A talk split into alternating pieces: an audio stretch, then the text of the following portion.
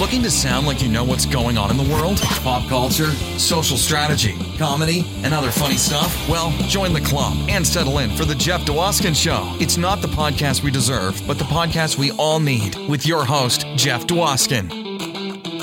All right. Thank you, Ned, for that amazing introduction. You get the show going each and every week, and this week was no exception. Welcome, everybody, to episode 100 of Live from Detroit, the Jeff Dwoskin Show. As always, I am your host, Jeff Dwoskin. Glad to be back to celebrate hundred episodes with you. Can't thank you enough for coming back week after week. And here we are serving up episode 100. This episode contains 432 extra calories than a normal episode, but don't worry, you can go for a run after and work that right off. It's going to be totally worth it, I promise. Our guest for episode 100 is actor, singer, songwriter Ronny Cox. That's right, Ronny Cox. You loved him in Total Recall as Cohaagen, Beverly Hills Cop 1 and 2, Robocop. Star Trek The Next Generation, and of course, Deliverance, and so much more. It's an amazing conversation with one of the greatest actors of all time. So many great stories. I can't wait for you to hear it, and that's coming up in just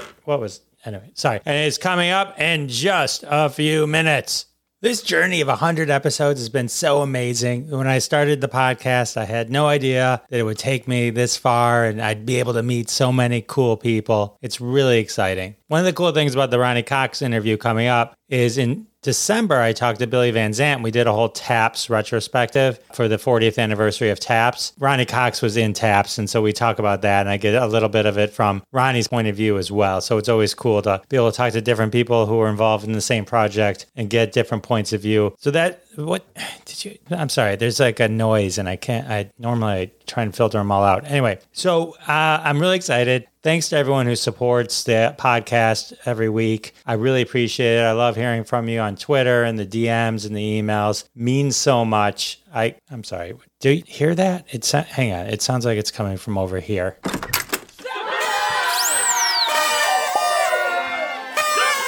Oh my god, a party for me? All right, Jeff, you son of a bitch. I'll see you at the party. Arnie, this is the party.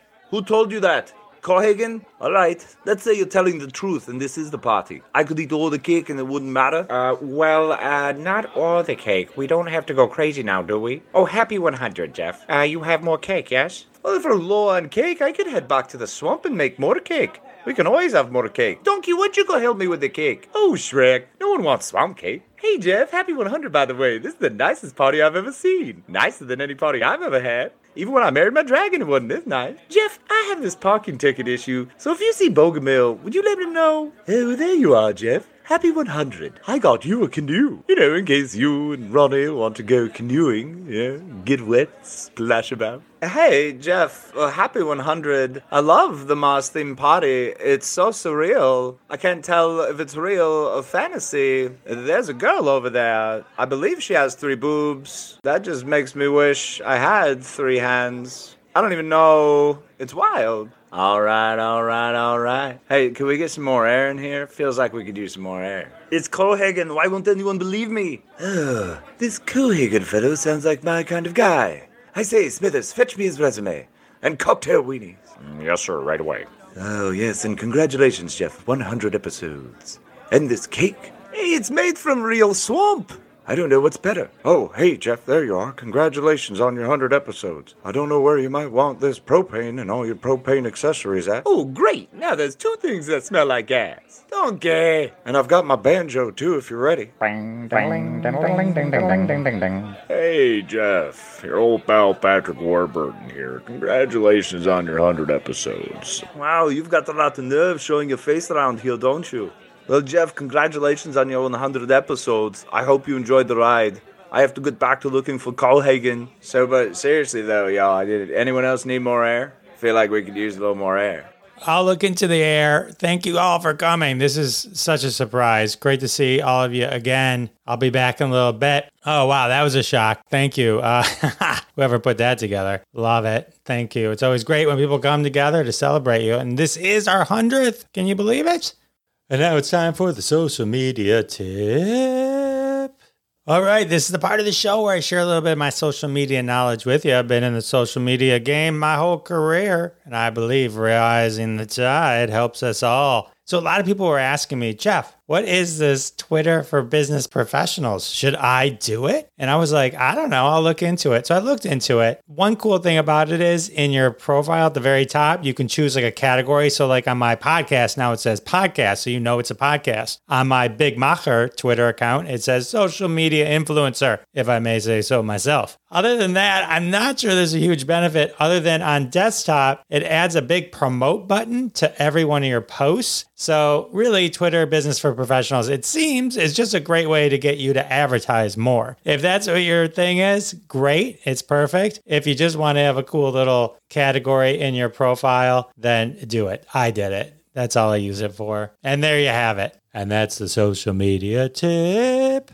I do want to thank everyone in advance for their support of the sponsors. When you support the sponsors, you're supporting us here at Live from Detroit, the Jeff Dwoskin Show. And that's how we keep the lights on. Today's interview sponsor is Omni Consumer Products Babysitter Division. Tired of having to stay home every weekend? Well, it sounds like it's time for you to hire one of our proven no nonsense babysitters so you can enjoy a night on the town. Say goodnight to the little ones and hello to a glorious night out. Let our robo babysitters do all the work for you. Time for you to go to bed. We're never going to bed. You have three seconds to comply. Three, two, one. Oh my god, okay. How were the little ones? They were a delight. Don't you deserve time with your loved one? Reach out to Omni Consumer Products Babysitter Division today. Well, all right. Well, that sounds amazing. So check them out. I think it's finally time to share my conversation with Ronny Cox with you. You're going to love it. We talk about so much. Enjoy. I'm excited to introduce my superbly talented next guest. You loved him in Deliverance, Beverly Hills Cop 1 and 2, Robocop, Total Recall, Taps. Please welcome to the show actor, singer songwriter, musician, Ronny Cox. Ronny, welcome to the show. Hi, Jeff. How are you? I was talking to Billy Van Zandt recently, and so uh, we were talking about the movie Taps, and your name came up. I had just recently rewatched the movie, which you're amazing in, and he shared a story about you that I just I thought was so great. Billy Van Zandt, he was a bug in Taps, and he said he told me a story that you came to him at the premiere and made a point to tell him how great he was in the movie because a lot of it was about Sean Penn, Tom Cruise, Timothy Hutton. I thought that was a, a very touching story. Kind of speaks a lot to your character, and I thought that was awesome. Yeah, it, it, it was funny. You know, everybody talks about uh, Sean and Tom Cruise because it's it was both their first films. A lot of people don't realize that uh, Sean Penn that was his first movie, and and a lot of people think it's Fast Times at Ridgemont High, and a lot of people think that Tom Cruise that he'd had a, both their first movies. Right, right, right. Yeah, it's an incredible first outing. And while we were shooting it, while we were actually in the in shooting it in King of Prussia, Pennsylvania at Valley Forge Military Academy, Timothy Hutton won the Academy Award for Best Supporting Actor for for Ordinary People for the year before. I know that must have been that must have been a, quite a celebration then with all of you guys. Yeah, I'll tell you something else you might not know about that. In many ways, George C. Scott wanted to play my character uh, because because obviously the, the best adult male character in the in the film is Colonel Kirby. But if you get if George C. Scott plays the colonel, who do you get to play the general? yeah, he was kind of perfect for the general coming off of exactly. I think you both ended up in the in the perfect spot. Well, speaking of of the of roles, though, um, Billy had mentioned to me that like Tom Cruise wasn't originally that character either. That was somebody else, and they moved Tom. No, he that. was not. As a matter of fact, Tom Cruise he was sort of an extra kid. We got to King of Prussia a couple, couple of weeks ahead of time, and they were doing drills with all of the kids. And there was another kid uh, playing Tom Cruise's role. And during the, the course of the the cadets, uh, the actors doing the, the drills and stuff, there was one kid that was just doing it better than anybody else, and it was Tom Cruise. So they started occasionally giving him a line here and a line there, and then pretty soon they just moved him into that bigger role of the role of Sean. Yeah, Tom, I think he was only about 18 or 19 years old at that time. That was young. It was, like you said, their first roles. They all crushed it. Amazing performances all around. Yeah, I, I've done three films with Harold Becker, and, and I I just think he's a masterful director, and, and we had a good time doing uh, taps there in, in Pennsylvania. I recently watched, oh, how do you say this? Um, when I think of you in movies, my first, that first comes to mind is uh, Total Recall and RoboCop, the baddie phase. I admittedly had never seen Deliverance, but I also didn't feel I could talk to you and not have seen it, so I just I just watched it, and wow, it's a really great movie, and you're incredible in it, and completely different character. That's I think you refer to it as the beginning of your Boy Scout period before Paul Verhoeven got his hands on you and turned you into a baddie, but Wow, that was an amazing first film, and what an amazing cast: Ned Beatty, Burt Reynolds, Jon Voight. Well, he, I don't know if you know this or not. It was Ned Beatty's first film too. Well, you both kind of nailed it out of the park. So it's and we were cast totally independently of each other, and they didn't know we knew each other. And we'd been best friends for eight years and had done about twenty or twenty-five plays together. And so Ned and I, Ned and I were best friends from, we met in 1963 at Arena Stage in Washington D.C. And and I don't know if you know this or not. You know, the original they wanted to cast Deliverance with pretty much all unknown actors or relatively beginning actors. And I was the first actor they found. They tested me out here in California. I was living in New York, but they flew me out to California. And then a couple of weeks later, they tested Ned in New York. And because generally in the films like this, you know, you cast the two guys above the title before you cast the two guys below the title. They found me first and then they found Ned. And then we waited around two or three or four more weeks for them to decide on Jon Voight and Burt Reynolds for the other two roles. So that that that never happened before. And like you said, Drew, my character, was this sensitive, nice guy and in many ways, I can tell you because you were said that Paul Verhoeven, you always seen me as a bad guy. Well, for about 15 years after Deliverance came out, or 12 or 15 years, I got cast as only Mr. Nice Guy because my character was was the sensitive one, and and that gets equated with weak out here in California, or did back in those days. And so for me, I never got those bad guy roles, those roles that are so much fun to play, because I was considered what's called the, a soft actor. You know, the, the sensitive. If you played soft and, and sensitive, you weren't. And in many ways, Paul Verhoeven cast me as Dick Jones in RoboCop because he wanted to trade on that residual good because I'd been playing all these Boy Scout nice guys up until then. And he wanted people to think when Dick Jones came on the screen that the audience would say, Oh, here's a nice guy. And then when he turned out to be evil and bad, made him twice as bad. And I think that's a brilliance of Paul Verhoeven finding that a way to turn that through as well on people. That is a, a masterclass in understanding personalities and how the audience is going to react. Exactly. I'm embarrassed to tell you. I, I really wanted to talk to you because I love your work. And like, but again, those were stuck in my head. And I was like, I was nervous. I was like, oh, I, I hope I can talk to Ronny. I mean, it's he's so he's so you know he's authoritative and strong. And um, but then I started to do the research. And I'm like, oh my god, Ronny Cox is like the nicest guy in the world. And so, well, that's a myth, but well, well, you're not Dick Jones. Let's right.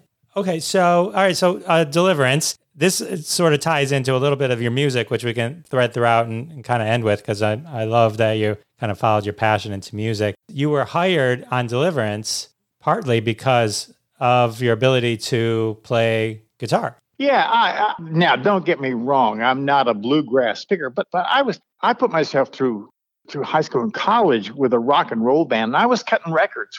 See, I grew up in New Mexico and in Portales, and, and 19 miles north of Portales is Clovis. And I, so that's where uh, Norman Petty Studios were and are. And I, I, was actually around. That's where Buddy Holly. I was there when they when Buddy Holly cut Peggy Sue, and there were other. So I was cutting records in high school. So yeah, I, I play the guitar, and one of the reasons I was hired for the piece was because I was at home with the guitar in my hand. Now, don't get me wrong, I didn't play that piece because you see the kid, Billy Redden, couldn't play the banjo. That's not even his left hand in the picture. We they got another kid that knows something about the banjo because Billy didn't even know how to hold the banjo. And so we had to do what's and I'm sure you must know this about matching the playback. Eric Weissberg and Steve Mandell pre-recorded the song. They went to Atlanta and recorded the song. And then when we were filming the scene, they would slate the camera, and then once they called action, then they would turn on the thing, and then Billy and I w- would hopefully match the playback. Since Billy didn't even know enough about the banjo to play it, John Boorman wanted to be able to cut to someone's fingers playing the right notes. And so Steve Mandell, who was the, the actual guitarist, taught it to me note for note. So if you back, go back and look at the film, I matched the, the guitarist playing it. I'm playing the absolute right notes. It's just that I did I play it? Yes. Is that me on the soundtrack? No. And did it cost me about a million dollars? Yes. oh, because if you right, because you would have been on the soundtrack. Now, I speaking of which, I read. I I like to look at for some random trivia stuff that dueling banjos composed by Arthur Smith the the song was originally put on the soundtrack without his permission. Well, yeah. See, for years, Warner Brothers in the original credits, it said Dueling Banjos was a traditional tune arranged by Eric Weissberg and Steve Mandell, and th- they didn't want to play pay royalties. Now, Arthur Guitar Boogie Smith wrote that piece, and he called up Warner Bros. Hey, hey that's my song. He had to take him to court, and it took him five or six years to work out. And, and so, if you see the new versions of the credits, it now it credits him, but the original credits the original title of the piece is Feuding Banjos, and it was played by two banjos at a folk festival, a four string banjo versus a five string banjos. And these two guys traded licks back. And a group called the Dillards had recorded it ahead of that time, too. So you can see why Warner Brothers thought that maybe it was a traditional song, but Arthur Smith wrote the song. Well, I gotta say, it's it looks like you're playing it. They did a great job editing, and I went back. I did I did in my research learn about the left hand being uh, not Billy Redden's left hand. Can't really tell in rewatching it. What kind of goes through your mind, or what? How do you feel about being part of, especially since it was like one of the very first scenes of the movie of your first movie, to be in one of the most iconic scenes of like any movie? Well, here's the thing you got to know. Not only was that my first film, that was my first time in front of a camera. And we shot the film in sequence. So that was the very first scene we shot. So the, my introduction, I knew nothing about filming. I've been a stage actor all those years. And, and so uh, it was unreal in, in many ways, and especially then going through the, the motions of technically matching a playback because matching a playback, you, you have to sort of exactly play. So, so you end up playing the piece. It's just they're not recording you. And so my first acting job, my first musician's job. I mean, there was a, there was a lot going on there for a, a guy just breaking into movies. yeah, that's unreal. First film, first scene, and it, it ends up being one of the most iconic moments in in movie history. Kudos to you. I would imagine most people want to hide their first stuff. yeah, well, and not only that, when the film came out, no one thought that Dueling Banjos was going to become a big hit song. So there wasn't even a record available. When the film came out, they actually played the scene from Deliverance, the Dueling Banjo scene from Deliverance, twice on the Ed Sullivan show as a variety act because there was no one around to go and play it. There wasn't a record. That's incredible. So, uh, a couple questions on Deliverance as well. It being your first movie. One is I watched the movie and I'm thinking to myself, wow, it's it's amazing that Ronny Cox even wanted to be in movies again after having to spend all that time in a canoe in that water.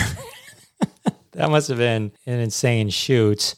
And then Yeah. I, uh, as a follow up question to that, that thing with your arm. Well, the, the things about the canoes, we did all the canoeing ourselves. There are no stuntmen in that. So so we did all that. And my arm coming out of place. See, the original concept that John Boorman uh, had in mind was when they were going to, after Drew was killed, when they find Drew, John's idea was that, that they were going to find Drew face up in the water with his eyes open. And so I was being fitted with false eyeballs so that it could look like my eyes were open under the water there. And while I, I was being fitted for that, I said to John Boorman, I said, John, you know, I can do a sort of weird thing with my shoulders. And he said, Well, let me, s- and I, because see, my I had polio when I was young, and my shoulders come out of place. That's actually my arms. That's like that. Everybody thinks it's fake, but it's not. It's actually me. I'm old now and I can't do it as well, but in those days I could do it at will. And so I showed John that, and he just fell down. He just thought that was the greatest thing, the way, the best way to find Drew. And I can tell you, know, Mike Hancock, he was a makeup artist, and that was one of his very first films. Now, Mike went on to have a big career. He was Morgan Freeman's makeup artist for years, but they'd hired a young guy. There was very little for makeup artists to do. So all Mike Hancock had to do was put some blue makeup where it looked like my shoulder it was bruised come out of place. And so when the film came out, everybody thought that he had done some sort of fantastic prosthetic or something that to make it look like that. And everybody would come to him and say, "Oh, Mike, how did you do that?" And he said, "Uh, trade secret. I can't tell you." he goes on to win the Academy Award for, uh, and then you're like, no, it was me. I gotta say, finding you that way in the movie, it was so impactful. I mean, like, find you all twisted like that, it seems so real. And another thing that sort of paid off, I, I read a sort of learned Tracy's uh, review of the film, and when the guy picked up on this, and I think that sort of subliminally got through, is dueling banjos. The, the guitar hand was, yet they find the guitar neck broken, and they find Drew's arm. So sort of thematically, it just sort of tied everything together. It ended up being uh, a sort of, uh, I don't know, an important image. Oh yeah, it's it, it stuck with me. I I thought it was it made them finding you just so powerful. It like it added so much versus just if you were just floating there against the log or something like that. yeah. So Burt Reynolds, Burt's like big on TV at this point, but this is also not his first. eh, This is what launched him as well. Burt, back in those days, it's not so much these days, but in those days, if you were a TV actor, you were a two or three cuts below a film actor. And see, Burt had been in television. He'd been on Gunsmoke, and he did a Dan August and Riverboat, a couple of things like that. But he was he was kind of known as a TV actor. And I got to tell you, every every actor in in the world wanted those four roles, and so it was a big feather in his cap that Burt got that role. But three things happened that year that sort of launched Burt. Because, like I said, Burt was known as a TV actor. But he did Deliverance, and people realized, holy, this guy is really a good actor. This is a great actor. And Burt Reynolds went on the Tonight Show for the first time, and people realized how funny he was. And he did the centerfold. And those three things that year just sort of pushed him, and he became number one box office in the world right after that. for a long time. Yeah, that's it's always amazing just to kind of see how all the dots connect. I know you you said you were great friends with Ned Beatty. I know I know you worked again with him in Captain America in 1990. Did you do anything else with him? Yeah, we worked together in Gray Lady Down too. We did the Bell Telephone Hour production of Our Town, which won the Peabody Award together with Hal Holbrook. Ned and I, like I said, he was my best friend from 63 on. You know, he died a year or so ago, but Ned and I have remained really close friends throughout our lives. That's great. That's it's such a it's a nice story, and it, it's it's great when you have someone that you can kind of experience everything you guys were both experiencing uh, in Hollywood. All right, so you were president in Captain America. You were also president in Murder at 1600, where you got to punch Alan Alda.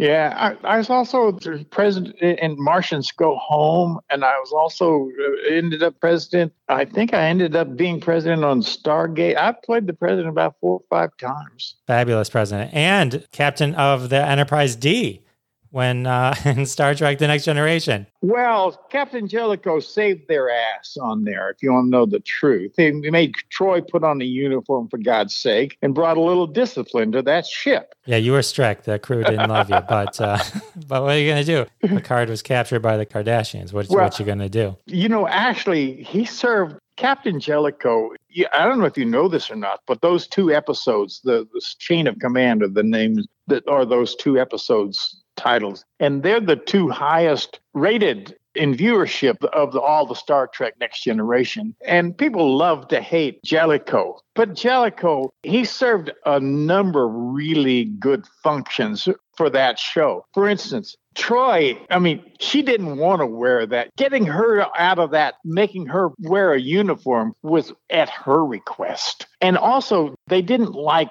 internal conflict on the show. So they never could have other characters bickering back and forth with each other. And so by me taking on Riker, they could deal with that. And then one of my favorite things, I don't know if you know this or not, Jellicoe made them take the fish out of the ready room. And that was a direct perk for Patrick Stewart because Patrick Stewart had always objected to the fish being in the ready room. He had said, Look, we're doing a, a series about the honoring the species of, of all the known universe, and we've got captive fish in a ready room. That's anathema to what we should be standing for. But the producers love production value of, of being able to shoot the, through those through the tank. So they didn't. So when Jellicoe came on and said, "Get those fish out of there," that was a perk for Patrick. Well, well done.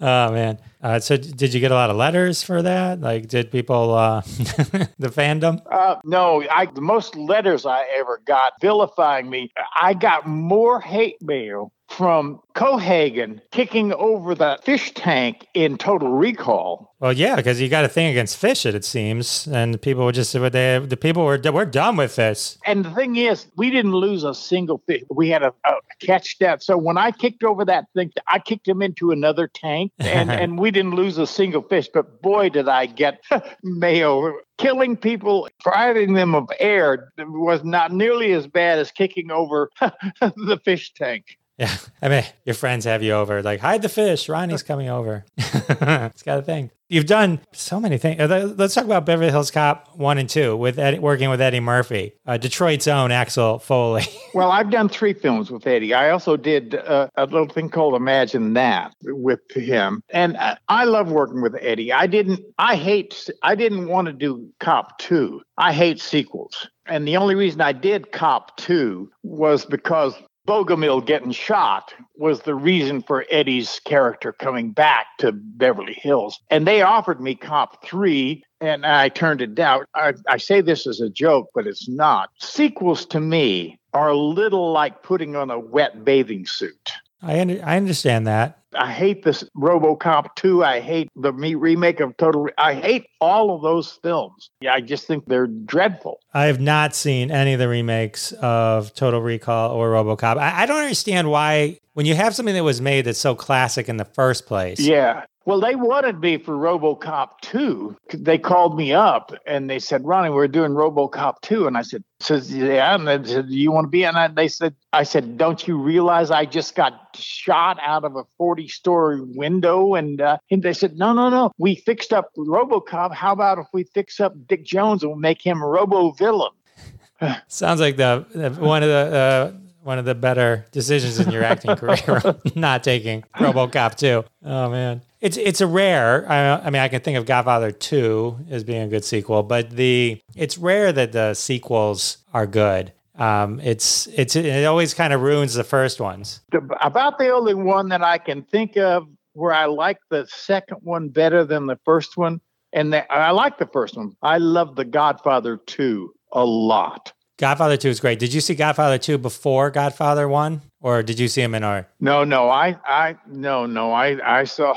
We were in competition with Godfather One for uh, Deliverance. And we, we, reason we didn't win anything on for Deliverance was because that was the same year as the Godfather. Ah, oh, okay, all right, timing. So I, I saw Godfather when it came out, but I, but then I saw Godfather Two, and Godfather Two is fabulous. Now, Godfather 3, we won't talk about, but uh, there you have it. They kind of retooled Godfather 3 recently. I haven't I haven't seen it. But I agree with you. 1 and 2, I think they both won the best Oscar too. But yeah, 1 and 2, those are two of the best best movies in general, but yeah, in terms of sequel. I hate when they try to make comedy sequels. Those never work. I don't see them. Yeah, yeah, yeah. well, sometimes you hope, you know. Like maybe Wayne's World 2 will be as funny as Wayne's World. Anyway, all right. So you hate sequels. So I, I guess I won't ask you if you're going to be in the new Beverly Hills Cop 4 on Netflix. You kind of answered that. No, I am not. when I was doing Imagine That, the, the producer on, on that had the rights to Beverly Hills Cop 4 and asked me to do be in it then. And I said, no. Does the term fat chance sweetheart mean anything to you? you got to keep the classic things alive. It's just if unless it's like so great, it just it ruins I think the original ones. Make it makes you not enjoy them as much or go back to them as often. All right, so working with Eddie Murphy was awesome. You worked with Richard Pryor in Some Kind of Hero. Oh, I loved work. Richard Pryor and I became really, really, really good close friends. I, he, was one of my closest friends, other than Ned Beatty. Maybe my closest other acting friend in the business was Richard Pryor. Uh, what a fabulous and and you know the, the film we did was the one he did immediately after he had almost burned himself up and he was in a really kind of fragile state during it was called some kind of hero with margot kidder was in it as well i really loved doing that. And and i did that film immediately before i did taps because i remember we did a thing I don't know if you know the you know oftentimes when they shoot telephone scenes they shoot one side they shot my side of a of a telephone conversation with Richard's character. And I was in my office and we shot my side but we had not shot his side by the time I finished my work on there. So we still had not shot his side of that scene. And so I went off to King of Prussia to do taps. And I don't know if you know this or not. The worst thing to do, if the other actor is not there, the actor is having to say the lines, and they're having the lines, the feed lines are, are fed to him by the script supervisor. And there's nothing worse than acting with a script supervisor that's there. So when it came time to do Richard's side of the scene. They set that up. And then they called me in King of Prussia. And I got on the phone and I played all of the scene with Richard on the other end of the phone. And I don't know that that's ever happened before or since, but it was really satisfying for me to be able to do that for Richard. That's awesome. It seems that it would create a better performance also. Yeah. I read on your webpage, you had a blog about kind of, about the movie, some kind of hero. And you mentioned that when Richard Pryor met you, he told you that he had he admired you as an actor. Yeah, it was kind of embarrassing eh, because, see, that was the thing with Richard. Some kind of hero, like I said, he was fragile during that time. And some kind of hero had a lot of sort of dramatic stuff. And so he's obviously the king of comedy, but he was a little nervous. And so he was nervous, of all things, about working with me. and, and it was kind of embarrassing for me. That here's this most fabulous actor in the world being nervous about working with me. it was it was kind of like I said, it's kind of embarrassing. But it also has to feel kind of good that like this icon looks at you in such a way. I know then you converted that into a friendship and, and that probably all leveled out. But the uh but in the beginning to like just to find out that oh this person thought so much of me, that's gotta it's gotta it's gotta hit you inside a little bit Yeah, it does. Well, that apropos of that, I don't know. And this was equally embarrassing. I don't know if you know. You know, Patrick Stewart's big breakthrough role was Excalibur, which was directed by John Boorman. What I didn't realize is that one of Patrick Stewart's favorite movies in the world was Deliverance. So when I got the that role of Captain Jellico on Star Trek, the first day I showed up to work, here's Patrick Stewart, and he comes in, and Patrick Stewart sort of stops and said, and he started shouting to all the crew guys, I'm working with Ronny Cox. I'm working with Ronny Cox. I'm working. It was, it was totally embarrassing that he was he was going off about him being an, getting to work with me. I, go figure that out. I think that's awesome. It's it's fun. It's got to be touching to find out that you touched somebody like that where and especially someone that you probably admire you know as an actor and, and think highly of that they already thought that of you as you walked in the door i think i think that's awesome yeah well it was it was pretty embarrassing no i, I understand it the humility you're being uh the humility of it but like uh but it's it's cool that to know on the on the higher level that you you touched someone with your work yeah. and, and that they appreciated you so much yeah. so that's pretty cool I know we, we touched on RoboCop, and then uh, the other movie you did with uh, Paul Verhoeven, Total Recall, with Arnold Schwarzenegger. Yes. How was working with uh, Arnie?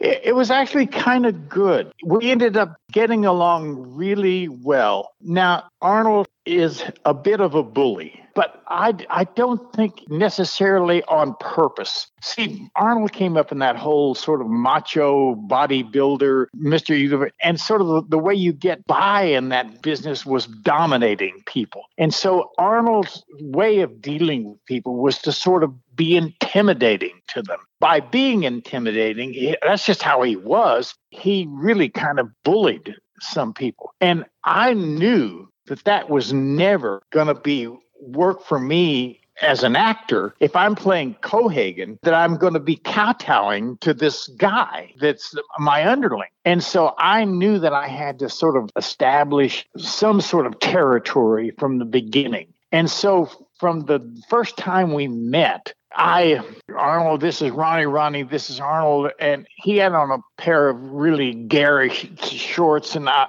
uh, and I said, "Oh, Arnold, I, I love your shorts." And he said, "Oh, you love my shorts?" And I said, "Yeah." And he said, "How come you love my shorts?" And I said, "said I wish I had two pair of them." And he said, two pair?" I said, "Yeah, one to crap on, one to cover it up with." and so there was this moment, and then he thought it was funny. And so from that moment on, we had a sort of relationship that was based on a sort of mutual put down. He made fun of me playing dueling banjos, and I'm a big star. I play the, the banjo. Da, da, da. And, and, so I, and we had this relationship that was sort of based on like I said, mutual put down, and we got along really well. He got a little mad at me.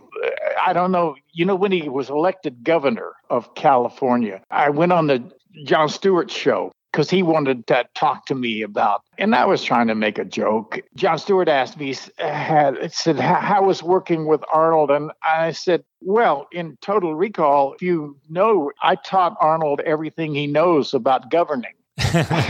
and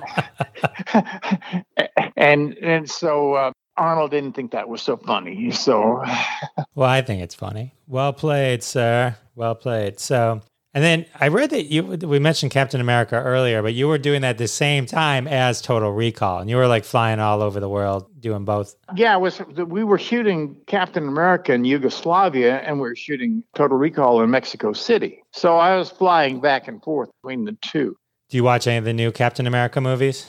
I, I have. You, you know, I got to tell you the truth about that Captain American movie. That Captain America movie that we shot in Yugoslavia. It's practically unwatchable, I think, but it was one of the most brilliant scripts I have ever read. Tolkin's script, it, was fabulous. And unfortunately, and I, I'm not going to name his name, but the director just sort of missed the point of that film. And it could have been the iconic action film hero of all time. we just missed because it's it took it like two years to even go to video.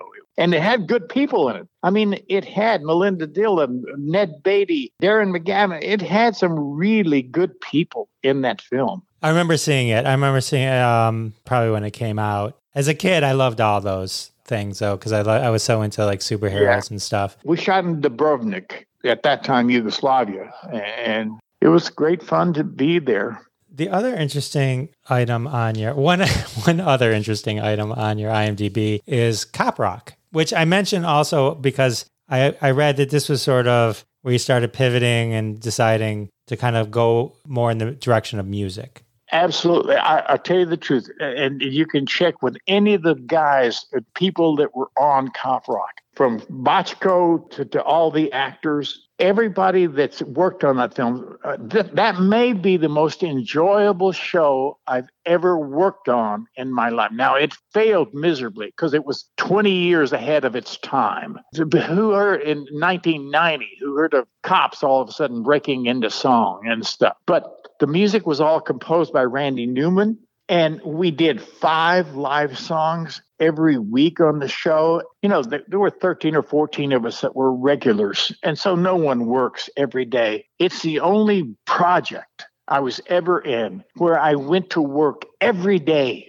whether I was called or not, because I it was so fascinating. And while we were doing that series, I realized how much I missed the music in my life. When it closed, I turned down all acting work for a couple of years and went to Nashville and managed to get a record deal at Mercury Records. And it, I, did a record there. It, it got really I, I won't go into it too much. It got really great reviews, but sold maybe four copies. I mean, I'm not a country artist. I'm really more of a folk artist. It took me another two, four, five years to find the folk music community, but that's what got me back into music.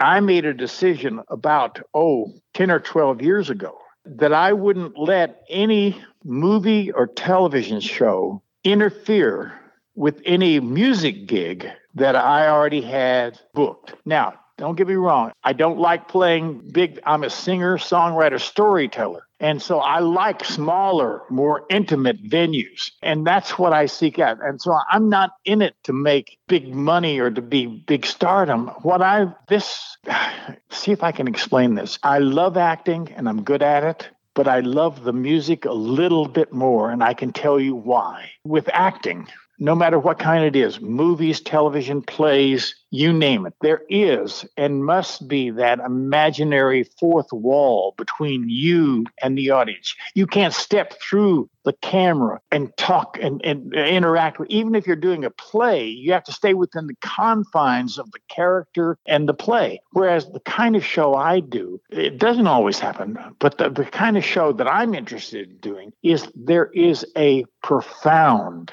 possibility of a profound one-on-one sharing that can take place. I want my show to feel like it used to be when we were kids in the living room or the front porch or sharing songs and stories and stuff with our friends. And so because of that, I don't like to play venues more than three or 400, 500 people at the most. And I've played, sometimes I play house concerts that only have 40 or 50 or 60 people. And so what I do, let's say it's a, an audience of 500 people. As soon as they open the doors, I go out and I meet with the people, and I want to have as much personal contact with the people before the show starts, so that by the time the show starts, there's already a sort of rapport that I have with the audience. And I got to tell you, that is an opiate that is undeniable. I can relate. I, I do stand up comedy. So I, I kind of understand on the level of you get up there, you have your songs you've written, I have my jokes and I'm going to do, but there's sometimes just things that happen in that moment or you you connect with someone or something happens and it's just the most amazing this is never going to happen again moment and it just makes it so special. Well, and I can tell you another aspect of that. And I, I, I give seminars sometimes at Folk Alliance concerts about this of encouraging people that do the smaller venues like me to do this because, you know, we all need to, to prepare ourselves to do the show, warm up and do all that kind of stuff. Now, I do that. I just do it earlier than that because I'm there. As soon as they open the doors, I'm there meeting the people. And so when people come in, the people that, that closet, there are certain other people that closet themselves away those artists closet and they come out and whether they want to admit it or not they're relegating themselves to starting with second rate material because they're coming out the audience is a stranger to them they're a stranger to the audience. They're not about to do their best stuff until they get the audience warmed up. Now don't get me wrong their second rate material may be better than my first rate material but I can start with whatever I want to because I've already established that relationship. I understand that. It, it makes perfect sense. Exactly. It's like sometimes like if I come out on stage, uh, comedians do, they'll come on stage and they can reference something that just happened, and then there's that moment where you know that they just were referencing either the previous comedian or something that happened in the audience, and you they connect that fast, and then they go into it. You've sped up how fast they're going to become part of the yeah. show. Well, and, and as you know too, that if, if something screws up and, and you somehow own that, because rather than turning the audience off, it endears you to the audience because it makes it, they know they're in on something that happened that this is not part of it. I'm a big believer in owning your mistakes. I remember I was doing a, uh, I think it was a comedy contest once, and the person that went before me, it was just, I mean, the the act, I can't even explain it. It was just horrible, horrible. I come out and I made a one line comment that I prepared uh, in reference to that person, and it got such a laugh. Ronny, it was the biggest laugh I've ever gotten. But in my head, I'm thinking to myself, oh, I just screwed myself. Nothing I've got coming next is as funny. well, I say revel in those moments and don't worry about not being able to capture it again. I agree. I agree. That's sort of my philosophy of because for me, less is always more. The simpler you can do anything in acting, the simpler it is, the better it is. I agree with that. I agree 100%. I was chilling to one of your albums yesterday. I think it's your most recent one, Live at the Kitchen Sink. Really good. I, I enjoy your voice. It's really it's really nice to to listen to your your singing. I was checking you out on Spotify. Ah, I'm proud of that. That's a live album. No overdubs, no retakes, no nothing. I mean, that's a totally live album. The night John Huston died. I enjoyed that one a lot. Did you know him or did was he yeah, if you go to my website, you can also look see that that live album, live at the kitchen sink. There's also stories that go with all.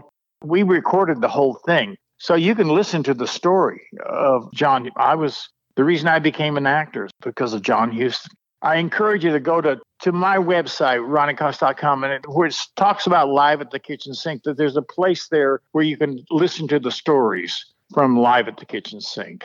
All right, I will check. I will check that out. I would love to supplement yeah. that experience. Is there anywhere else people can keep up with you? Are you on any of the other socials? Nah, I'm gone. All right, so the best way to keep up with Ronny Cox is ronnycox.com. Cool. Yep. I can't thank you enough for hanging out with me. This was so fun. Delighted. Thanks, Jeff. How amazing was Ronny Cox, huh? It was worth waiting 100 episodes, wasn't it? If you haven't seen one of Ronny's movies in a while, go treat yourself. If this was the first time you heard about Ronny being a musician, head over to one of the music streaming services and treat your ears to a little Ronny Cox music.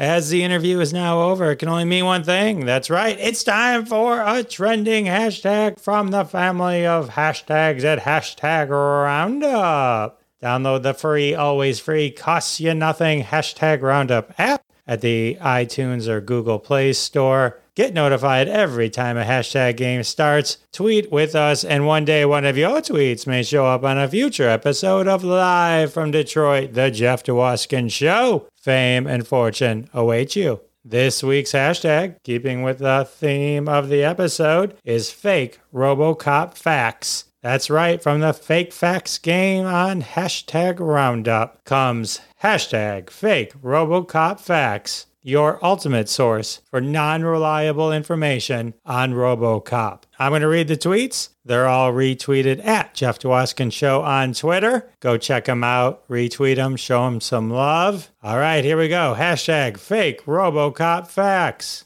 He's based on the Tin Man from The Wizard of Oz. He was designed and built by Anakin Skywalker when he was six. I'm a person. My name is Anakin, and I built Robocop. At night, he's a robo telemarketer. Ugh. Robocop will block you if you DM him about his extended warranty. Taylor Swift's 10 minute version of All Too Well was written for Robocop. He'd buy that for a dollar, but there are supply chain issues. These are some great hashtag fake Robocop facts. Here's some more. He's best friends with the Terminator. I'll be back. He has an estranged son who became a vending machine in Portland. Pepper Potts started dating him on the rebound from Iron Man. He's been known to slide into Rosie the Robot's DM on more than one occasion. Oh, thank God these have been tagged hashtag fake Robocop facts. Wouldn't want him coming after us. He's a member of the underground fight club named Rock'em Sock'em Robocops. Dick Jones fell in love with Alex Murphy's wife and had Murphy killed so they could be together. I'd buy that for a dollar. And the final hashtag fake Robocop fact his spare job is telling people about auto warranties. Oh, all right. Again, those are all retweeted at Jeff Dwoskin Show. Tweet your own, tag us. Loved for you to play along. Can't believe we're at the end of another episode. Oh my gosh, a hundred episodes. Can you believe it? Thanks for celebrating with me. Thanks for being here week after week. Can't thank you enough. I'm going to head back to the party. Feel free to join me. And if not, I'll see you next time. Hey everyone, I'm back. Oh, and if you don't like the canoe, I got you a hundred goldfish. But I heard Ronny doesn't like goldfish. Uh, would that be a problem? Uh, those weren't appetizers? Oh my. I guess I got you 57 goldfish thanks to the fat man. Uh, had I known. You have to keep the fish away from Cohaagen. If he touches the fish again, I'm writing a stern letter. Hey, all I'm saying is seriously, like a little more air, y'all. Can we just get a little more air? Jeff, you got an extra window you could crack, man? Just just a little more air. Thanks so much for listening to this episode of The Jeff Dwoskin Show with your host, Jeff Dwoskin. Now go repeat everything you heard and sound like a genius. Catch us online at thejeffdwoskinshow.com or follow us on Twitter at Jeff Dwoskin Show, and we'll see you next time.